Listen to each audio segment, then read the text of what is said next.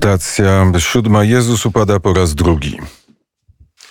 E, kłaniamy Ci się, Panie Jezu, i błogosławimy Tobie, żeś przez krzyż i mękę swoją świat odkupić e, raczył.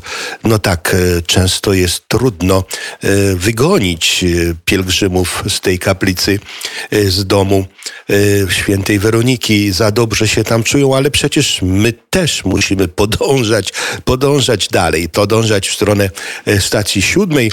Jest to ciągle ta sama droga, ciągle prosta, choć kuszą nas sklepy, a czasami również i małe kafejki, a ta kawa, a ta kawa tak pachnie, a ta kawa e, tak kusi. Kiedyś zdarzyło mi się, oprowadzając i to pewnego księdza z Włoch, e, który, e, no, czując ten zapach kawy, mówi do mnie: Kazimiro, zatrzymajmy się na chwilę.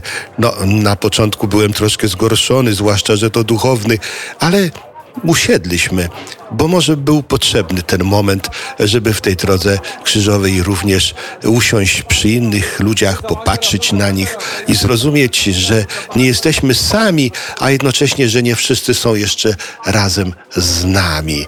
I coś, co mnie wtedy zaskoczyło, bo pewne małżeństwo polskie, które tam też piło kawę, po rozmowie z nami po prostu powiedziało: No tak, a czemu mielibyśmy się do tej drogi z wami nie przyłączyć? I już po kilkudziesięciu metrach na górze, kiedy doszliśmy do głównej drogi, e, przy której jest kaplica franciszkańska upamiętniająca e, właśnie drugi upadek Chrystusa, już byliśmy nie we dwóch, ale w czwórkę.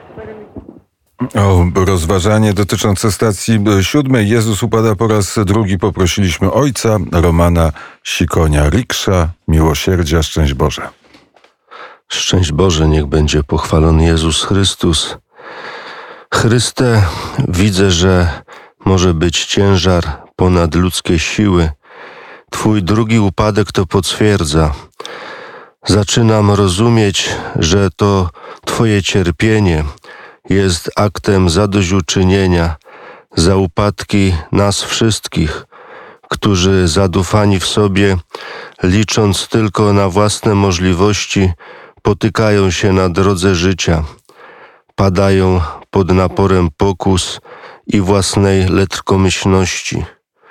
I trzeba nam zadać sobie pytanie, jakie to przeszkody powodują, że upadamy, nie szukając jakichś wielkich filozoficznych albo teologicznych rozpraw, powiedzmy sobie prosto, tymi przeszkodami, tymi głazami, o które się potycha, potykamy, to pycha, chciwość, nieczystość, zazdrość, nieumiarkowanie, gniew, lenistwo to są po prostu grzechy.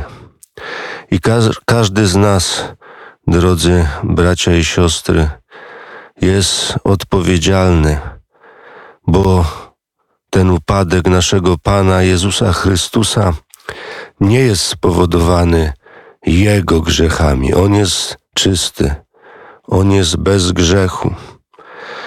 Teraz jeszcze dodatkowo jesteśmy też niestety odpowiedzialni za grzechy, które może zdarzały się w dawnych czasach, też w naszej ojczyźnie, szczególnie grzech mordowania dzieci nienarodzonych, ale teraz przeżywamy czas iście szatański, diabelski, w którym te grzechy mają stać się dobrem i nasi bracia i siostry zwiedzeni przez szatana po prostu popularyzują jeszcze ten grzech. Nasza ojczyzna cierpi. Czy mamy się załamywać? Czy mamy trwać w upadku? Jezus milczy, upada i milczy, tak jak milczą tysiące, miliony dzieci na całym świecie, mordowani. Ale nie poddajemy się mocą Bożą, właśnie mocą Chrystusa, który powstaje i my możemy powstać, ale czy chce? bracie, siostro, czy chcę powstać również z tych wszystkich upadków, jakie towarzyszą mojemu życiu? Chrystus daje nam moc, abyśmy powstali. Nie chciejmy trwać tam w dole, w smutku, w zapomnieniu, w rozpaczy spowodowanej przez taki czy inny grzech nasz, albo też grzech naszej rodziny, w której żyjemy, tej bliskiej i tej wielkiej, jaką jest nasz naród. Powstawajmy, powstawajmy, aby iść za Chrystusem. To było rozważanie ojca Romana e, Sikonia. Riksza Miłosierdzia wyruszy dzisiaj o godzinie 15. Panie Jezu Chryste, dźwigałeś nasz ciężar i nadal nas niesiesz. To nasz ciężar Cię przewraca, ale to Ty nas podnieś, gdyż sami nie jesteśmy w stanie powstać z prochu. Wyzwól nas z mocy porządliwości. W miejsce serca z kamienia daj nam nowe serce z ciała, serce zdolne widzieć. Zniszcz moc ideologii, tak aby ludzie poznali, że utkane są z kłamstw. Nie dozwól, by mur materializmu stał się nieprzezwyciężalny. Spraw, abyśmy pojęli Cię na nowo, byśmy trzeźwo i z uwagą zdołali stawić czoła siłom zła.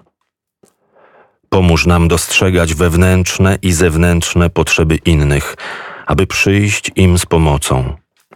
Dźwignij nas, byśmy mogli podnosić innych. W całą tę ciemność wlej nadzieję, abyśmy mogli nieść nadzieję światu.